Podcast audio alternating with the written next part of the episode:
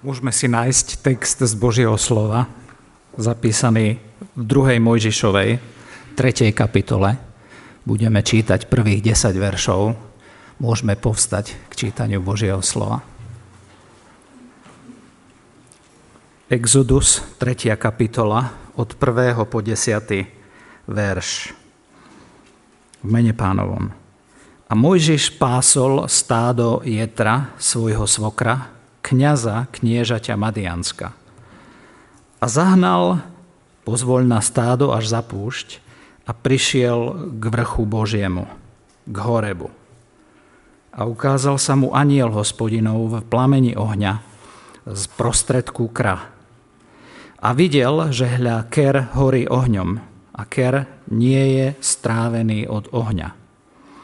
A Mojžiš povedal, nože sebe, nože nech idem tá a vidím toto veľké videnie, prečo nezhorí ker? A hospodin videl, že odbočil, aby videl. A Boh zavolal na neho z prostredku kra a riekol, Mojžišu, Mojžišu. A on odpovedal, tu som. A riekol, nepribližuj sa sem, zobuj svoju obuv zo svojich nôh, lebo miesto, na ktorom stojíš, je svetá zem.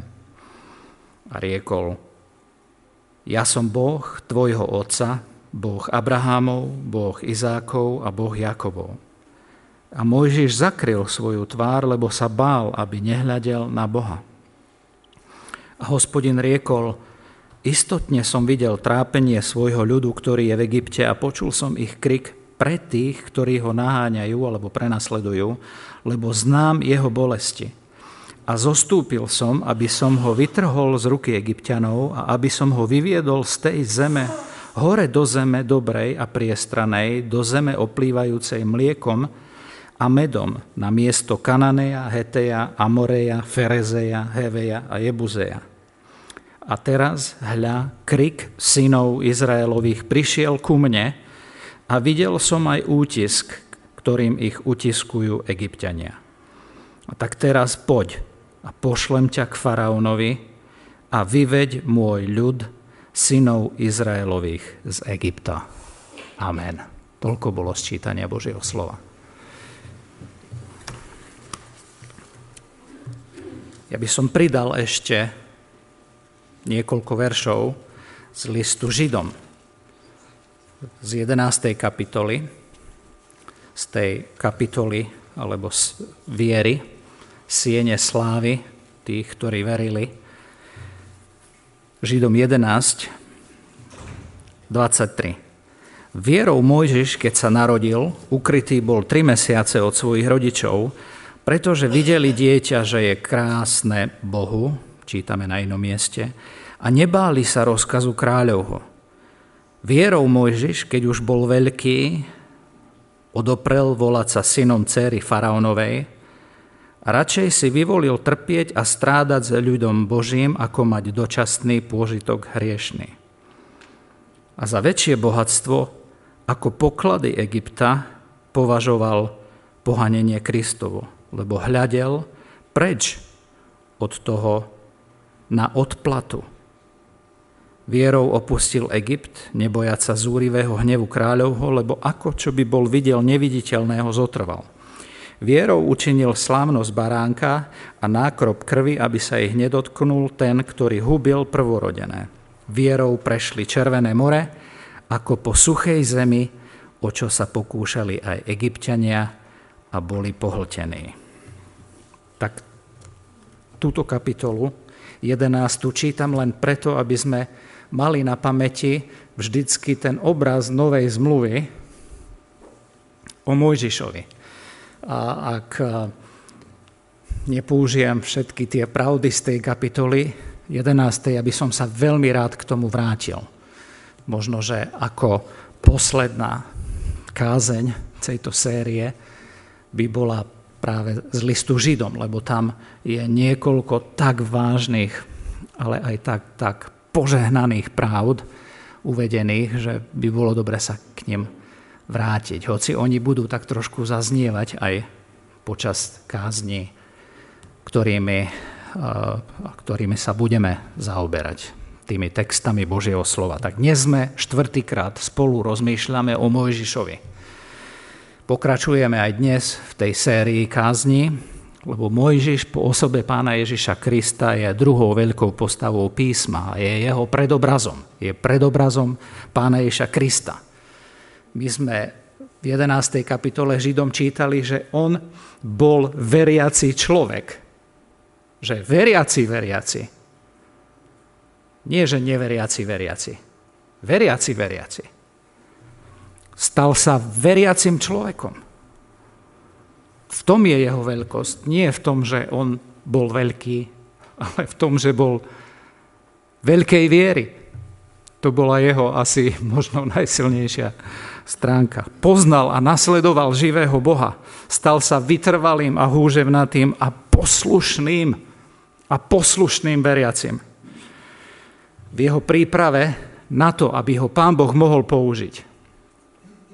A my sme si povedali, že tu v Židom tam písateľ Židom hovorí, že a keď bol veľký, odoprel volať sa synom faraónovej céry, hej, ale mal 40 rokov, výjde, výjde z toho svojho vankúšika princovského a odoprie všetky tieto vymoženosti a chce pomôcť tomu svojmu ľudu. A v jeho príprave na to, aby ho pán Boh mohol použiť, tak sme minulú nedelu hovorili, že zohrala významnú úlohu púšť v jeho živote. Lepšie povedané to obdobie tých 40 rokov života stráveného na púšti. 40 rokov života stráveného na nehostinnej púšti. Tak kto by to chcel? To aké evanielium prosperity by toto chcelo? 40 rokov na púšti iba s ovcami v skalách. Námaha, hľadanie nejakého chlpu, trávičky niekde. Možno zo pár lístkov na nejakých akáciových, trňových kríkoch. Strávil 40 rokov obdobia bezvýznamnosti, skrytosti, samoty a strádania. Na púšti maturoval z predmetov samota a ticho. Dôležitejšie alebo možno najdôležitejšie duchovné lekcie sa učíme práve v takých situáciách a obdobiach. Preto žalmista vykrikne takú nádejnú vetu, že dolina plaču sa stane dolinou požehnania, alebo môže stať požehnania. No tak to si ľudsky nevieme predstaviť to musíme mať viac ako len ľudský prístup a ľudskú túžbu po pohodlí a pôžitku. Musí sa niečo naučiť o sebe, o sebe samom. Práve toto obdobie života na púšti sa stalo súčasťou jeho zmeny, alebo stane súčasťou jeho zmeny. Zmeny jeho charakteru, jeho pochopenia Božej milosti, Božích spôsobov. Pán Boh ho musel pokoriť, sme čítali. Pán Boh ho musel pokoriť, predovšetkým jeho, než pokoril svoj národ. Musel ho preskúšať, aby sa odhalila pravda jeho najsam vnútornejšieho nastavenia, či chcem počúvať Božie slovo a Božie príkazy. A nakoniec čítame, že zo všetkých tých situácií vyjde ako muž viery, ako človek viery. Na tej svojej púšti, lebo to bola púšť jeho života, ty si na svojej púšti a ty prechádzaš, alebo môžeš prechádzať púšťou svojho života. Tam našiel Boha. A Boh predovšetkým našiel jeho. Našiel a objal a pozorne sa o neho staral a chránil ho ako zrenicu oka, aj keď si toho častokrát nebol vedomý. Predtým, než ho pán Boh povolá, ho najprv robí použiteľným. Nie je to zaujímavé, že predtým, než nás pán Boh niečím poverí alebo povolá, alebo aj vedie k novým veciam, tak chce, aby sme sa mu dali k dispozícii a chce nás formovať a robiť použiteľnými. Oprávnená otázka na mieste by mohla znieť, na tomto mieste dnes by mohla znieť. Teda povoláva Pán Boh až hotových a dokonalých ľudí, ktorí sú už tak opracovaní, že už nič iné im netreba. Idem, páne, tu som, takto, keď hovoríš, takto to budem robiť. Až takých, ktorí všetkému rozumejú? Odpoveď z písma je, že nie. Že nie. Oprávnená ďalšia otázka, lebo otázky by mohli znieť, povoláva vôbec Pán Boh ešte ľudí, ktorí zlyhali? Ktorí zhrešili? A utiekli sa? A stiahli sa? A skryli sa niekde, alebo sa skrývajú? ktorí sa uspokoja s ovcami a s rovnakou rutinou každý deň, ktorí žijú svoje bežné pracovné životy. Chce Pán Boh takých ľudí použiť a niečím poveriť. Odpoveď, a nie len z nášho textu, ale z celého svedectva písma o rôznych ľuďoch je, že vďaka Bohu áno áno. Že Pán Boh s nami neskončil a že naopak používa takých, aký, taký, aký sa mu dáme k dispozícii, aký sme v tej chvíli, keď sa mu dáme k dispozícii. Pán povoláva ešte nedokončené nástroje. Alebo si myslíte, že Mojžiš už bol dokonalý nástroj po 40 rokoch na púšti? Zďaleka nie. Uvidíme ešte veľa jeho zlyhaní, ale uprostred toho všetkého ho Pán Boh používa, lebo jeho zvrchovaná túžba je, pane, chcem ťa nasledovať a chcem sa ti dať k dispozícii. Nechcem tu žiť iba pre obyčajné pracovné veci. Ty máš oveľa viac v mojom živote ako len obyčajnú rutinu. Presun z bodu A do bodu B a potom do bodu C a z bodu C do bodu B a do bodu A. Pán Boh má oveľa viac pre nás ako toto. On povoláva totiž nástroje alebo ľudí nie na základe ich schopností, ale na základe svojej moci a svojej milosti. Povoláva na základe svojej múdrosti, ktorá je iná ako ľudská múdrosť. Povoláva na základe svojej zvrchovanosti, to, že si Boh niečo dovolí, hmm, môže si to dovoliť ako Boh. Ešte dlho sa bude Mojžiš skrývať. Ešte dlho sa bude skrývať za svokra. Ešte dlho ostane spokojný spasením oviec. Nie je zaujímavé, napadlo vám to, že, že nakoniec robí to, čím všetci egyptiania pohrdali pasenie oviec. No to bolo najohrdanejšie povolanie, preto aj žijú na kraji.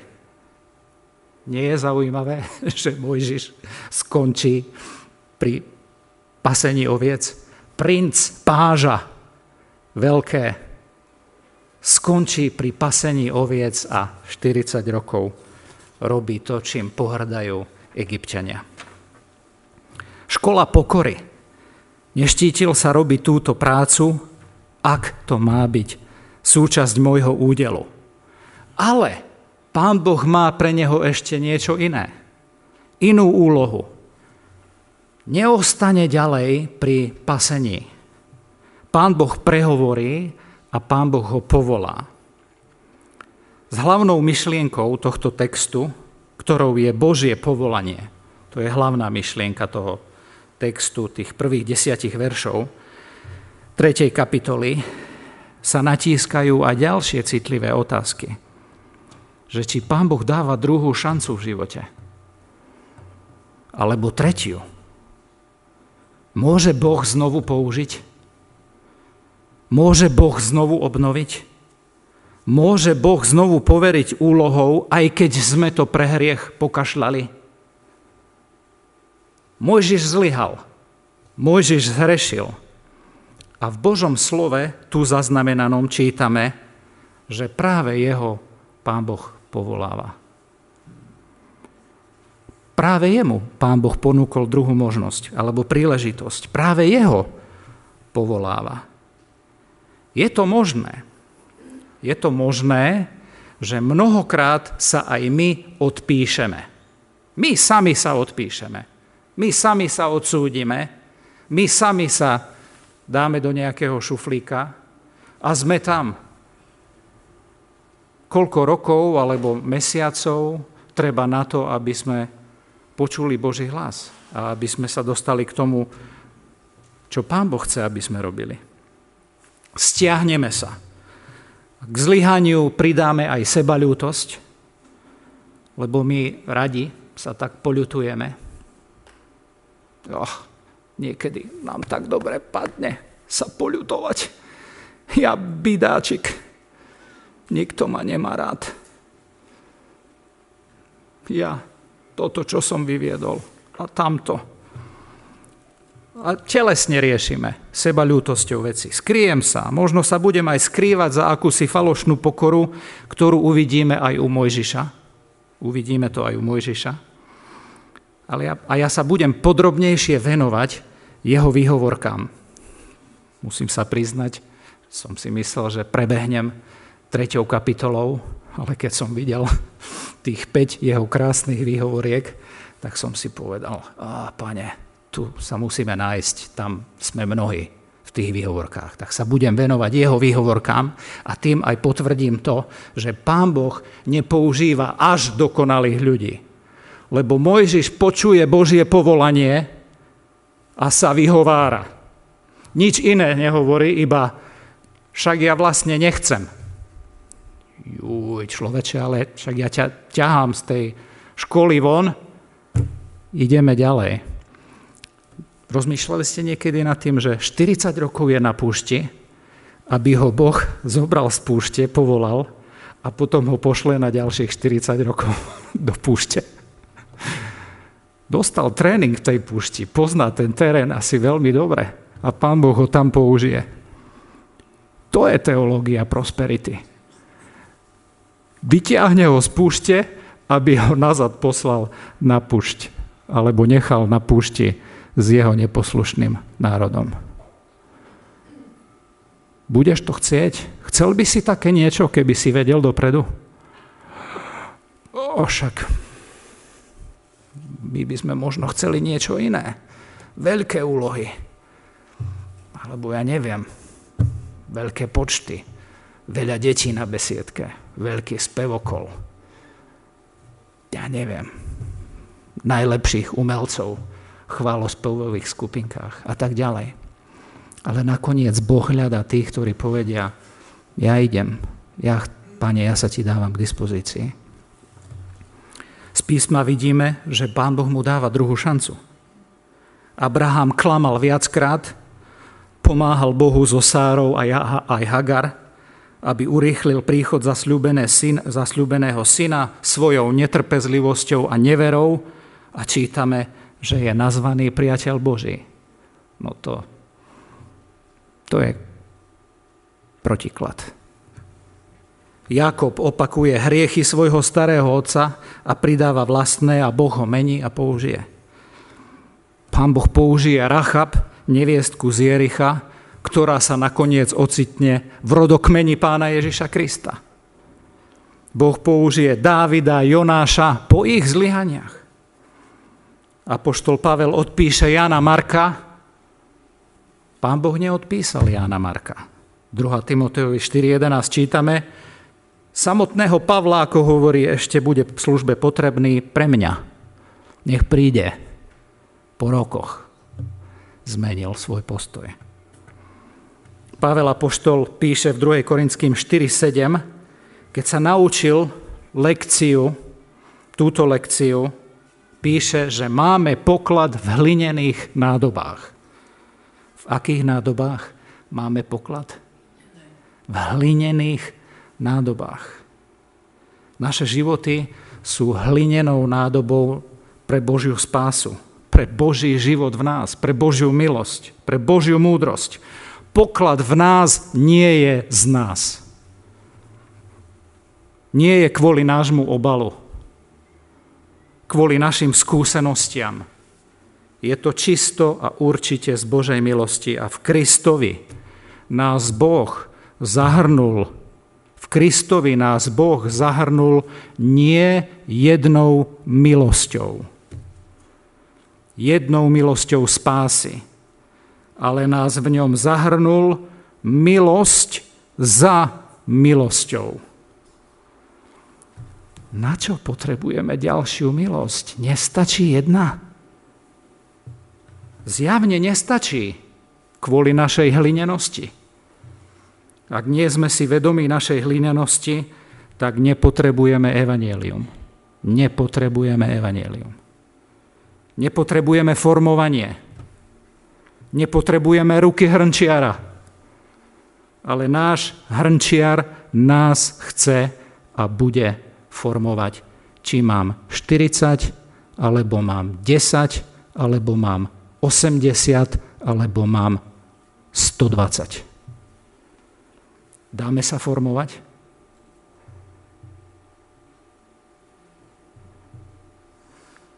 V 120 Dáme sa použiť? Povieme mu, pane, tu som, použi ma v 120 lebo ani v 120 nie som na dôchodku duchovnom, Potrebujeme nielen formovanie na púšti, ale potrebujeme aj ochotu počuť Boží hlas. Ochotu posluchnúť, ochotu výjsť, ochotu riskovať, ochotu dať sa k dispozícii, ochotu vydať sa Bohu, ochotu povedať, dobre, dobre Bože, použi ma. Prvá vec z tohto textu, veľmi konkrétna. Pán Boh sa mu zjavil a prehovoril v obyčajný deň. Druhý verš. A ukázal sa mu, a teda prvý verš, vieme, že pasie stádo svojho svokra, ani nie jeho, príde na kraj púšte, k vrchu Božiemu, k Horebu. Ukázal sa mu aniel hospodinov v plameni ohňa z prostredku kra a videl, že hľa ker horí ohňom a ker nie je strávený alebo spálený ohňom. Nie je zaujímavé, že nebol na konferencii, že nebol na biblickej škole, že nebol na žiadnom festivale, neorganizoval žiadny špeciálny deň v stanovom tábore so svokrom, kde pozvali významného rečníka, lebo vtedy budem počuť Boží hlas. Nebol ani v kostole,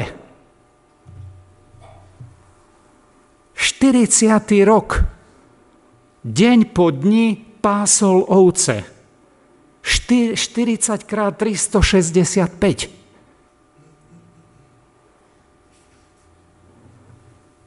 A pán Boh mu dopredu neoznámil, zajtra budeme mať špeciálne stretnutie. Priprav sa na ker. Robil obyčajné veci. Obyčajné veci. 40-ročná rutina.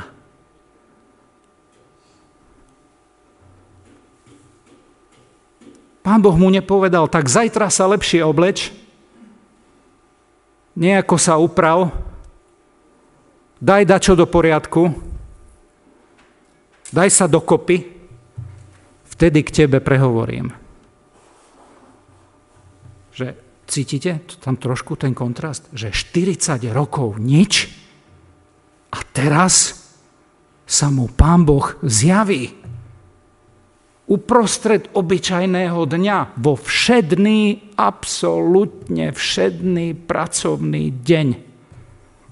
Na tej istej púšti suchej, skalistej. Môžeš si povedať, no, tak zajtra budem počuť Boží hlas. Zajtra pôjdem tam. O týždeň tam pôjdem. Á, Niečo tam snáď pán Boh ku mne povie. Zajtra príde špeciálny brat, cez neho mi pán niečo povie. Zajtra pôjdem na špeciálne stretnutie, budem na špeciálnej skupinke, budem čítať špeciálnu knihu. Ha, na YouTube je vynikajúca kázeň, to bude ono. Pozri si to. Pán Boh vstúpi do obyčajného dňa. Sme my vôbec pripravení na to, že Pán Boh vstúpi do nášho obyčajného dňa? Sme tak nastavení nejako? Že by mohol prehovoriť? Že potrebujeme si všímať Božie jednanie každý deň. Potrebujeme mať otvorené oči, potrebujeme nejako pozerať na Boha, viacej zafixované oči mať na Neho a Jeho slovo a menej na ľudí, ja neviem, nejaké okolnosti, ľudskú metodiku, ak chcete. Menej byť zafixovaný na to, jak niečo prežil Bonifác alebo brat Bukumbure z africkej krajiny. Viacej byť zafixovaný na Boha. Viacej volať, Pane, hovor ku mne. A byť pripravený, že to môže byť aj teraz. Dnešný deň. Mnohí, druhá vec, Pán Boh sa rozhodol zjaviť cez horiaci ker. Hej, to je, no čo, nezvyčajná vec, nie? Keď ker horí a nezhorí. Nezvyčajný spôsob že mnohí by sme brali práve horiaci ker. Och, chcem horiaci ker v svojom živote. Ale chceš aj 40 rokov? Chceš aj 40 rokov prípravy? Alebo povedzme čo? Povieme 5 rokov prípravy? 2 rôčky? 1 rok? aby sme sa dostali do stavu, že vôbec nás postretne niečo také. Však on mohol kľudne odbehnúť. A čo tam? Však videl horiace krej. Možno si nimi aj prikuroval v noci. Alebo pri tábore. Boh v jeho situácii zvolil horiaci ker a my nechcíme práve toto, čo mal Mojžiš. Horiaci ker. Ale učme sa rozoznávať ten Boží, to Božie zjavenie do, nás, do nášho života. Ten horiaci ker v našich životoch, v našich okolnostiach, v Božom slove. Nechci vždy to, čo prežili druhí, ako to zažili druhí. V tomto prípade Mojžiša to malo veľkú symboliku, ale veľkú symboliku. Videl už mnoho horiacich krňov, krovov, možno si nimi aj, ako som povedal, prikuroval, keď mu bolo zima, večer alebo v noci, ale toto bolo iné, nezhorelo to. Horel, ale nezhorel. Čiže pán Boh si zvolil tu takýto spôsob, dovolil si to ako Boh, rozumiete? Ako zvrchovaný Boh. V živote Mojžiša použil horiaci ker, oheň ako symbol Božej slávy, Božej moci a Božej prítomnosti. Možno aj v protiklade, v kontraste s tým, že Mojžiš vzblkol pred 40 rokmi, aby urobil niečo pre Boha, ale dohorel a zhorel. Nevydržal dlho, dlho horieť v ňom ten oheň. Ako keby Boh povedal, si vyhorel, ale teraz pozeráš na niečo, čo horí a nechápeš, ako to horí. A ja ťa možno takto rozhorím mimo tvoje schopnosti a dám ti novú moc.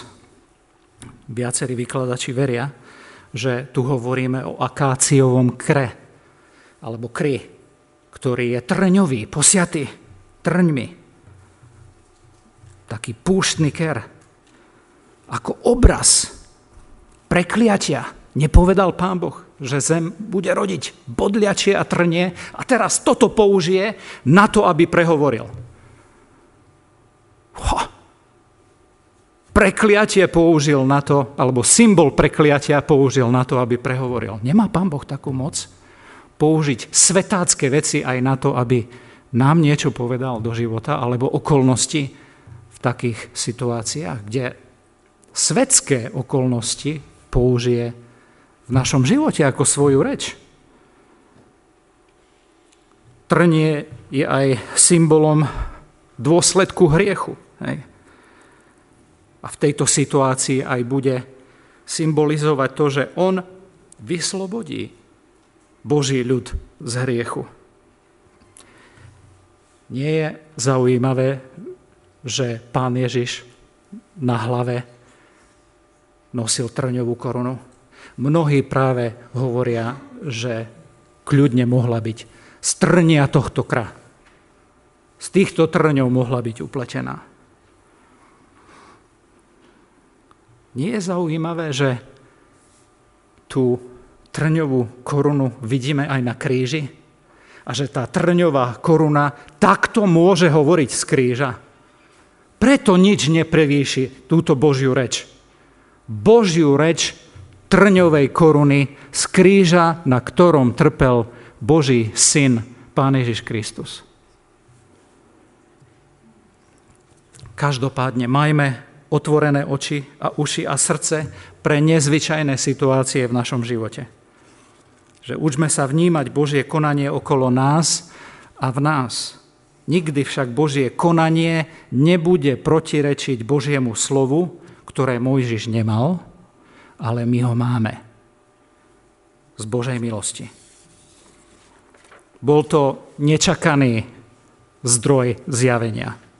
Počul tam Boží hlas, ako Abraham, Izák a Jakob.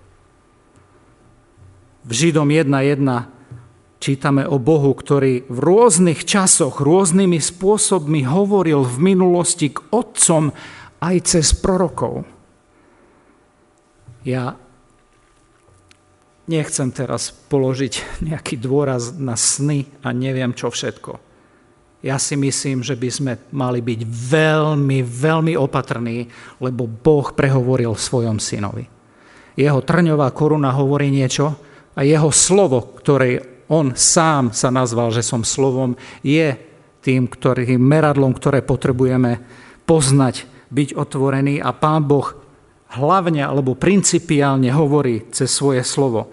Ale buďme otvorení preto vnímať Božiu reč, reč do našich životov aj cez tie rôzne situácie alebo rôznych ľudí, ktoré nám Boh pošle do života. On naozaj svojej zvrchovanosti si Boh vyberie aj niečo nezvyčajné, aby k nám prehovoril. Náš problém je, že Boh sa k nám prihovára cez nezvyčajné okolnosti, cez obyčajných ľudí niekedy a ich potreby, cez naše choroby, cez naše vlastné strádanie alebo úzkosť a my sa pritom nezastavíme. My sa niekedy ani nepýtame, pane, čo mi chceš cez povedať? Čo ma chceš cez naučiť? Jednoducho neurobíme to, čo Mojžiš tu ďalej urobí, v 3. a 4. verši. Že nie len videl ten ker, povedzme, zázrak, lebo Božie zjavenie je vždycky zázrak. Božie zjavenie potrebujeme aj pri čítaní tohto slova. To nie je len o tom, že si to prečítam potrebujeme Božiu milosť, aby nám otvoril oči, aby sme videli divy z jeho zákona. Môžem mať túto knihu a nikdy nevidieť trňovú korunu Krista na jeho hlave, to, že trpel za mňa. Môžem ju poznať, neviem jak, a nikdy neuvidím takúto najzákladnejšiu vec. Ale Mojžiš tam urobí zvláštnu vec. Povie, nože, nech idem. Sebe samému povie, hej, tak vidím, a zastaví sa pri tom, venuje tomu pozornosť. Čo to je? Čítame tam, že nech idem a vidím toto veľké videnie, prečo nie Zoriker, A v čtvrtom verši čítame, že hospodin videl, hospodin videl, že Mojžiš odbočil, čiže musel zmeniť cestu. Uch, tak teraz nechám na chvíľu ovečky a idem tu sa pozrieť, že čo toto chce povedať. Hospodin videl, že videl, že odbočil, zmenil trasu cesty, šiel tam a teraz ide tu. Hospodin videl, že má záujem. Vtedy na neho zavolal. Vtedy Mojžiš počuje Boží hlas. Nie je to len také, že automatické. A volá Mojžiš. Mojžiš. Až keď zmeníme trasu v živote smerom k preskúmaniu Božieho, Božej reči v našom živote, začujeme Boží hlas. A začuje tam aj to známe. Miesto, zozuj svoju, zobuj svoju obu, miesto, na ktorom stojíš, je sveté. Ale to miesto nie je sveté svojou čistotou, alebo tým, že on si zobuje obu. On mal špinavé nohy so špinavými nohami tam stojí. Na, tom, na tej skale piesku alebo na čom, na čom už. Božia prítomnosť dáva význam tomu miestu. Nie miesto dáva význam Božej prítomnosti. Môžete byť v kostole a nepočuť Boží hlas a odísť stadial to bez toho, aby ste počuli Boží hlas.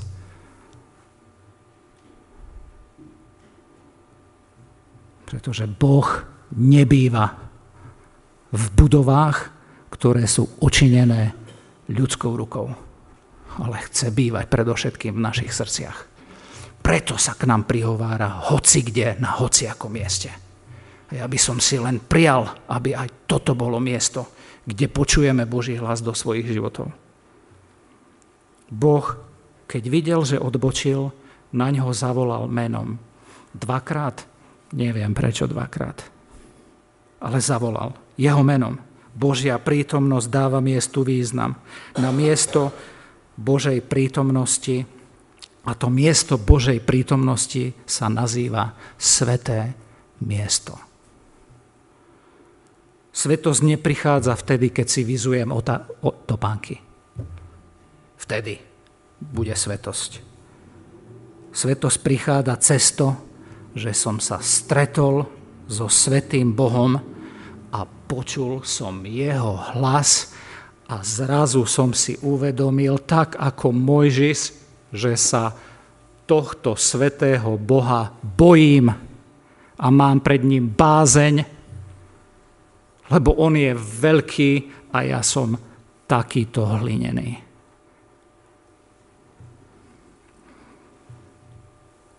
Svetosť prichádza cez počutie hlasu Svetého Boha. Máš ešte špinavé nohy, si ešte v ťažkých, zvláštnych okolnostiach, uprostred všedného dňa, tak ako Mojžiš, uprostred strádania, ale počuješ Boží hlas. A vidíš divy v jeho zákone. A vidíš korunu trňovú na jeho hlave za teba. A počuješ, že ťa oslovuje tvojim menom. A vieš, že to tebe hovorí. Čo mu odpovieš? Dáš sa k dispozícii.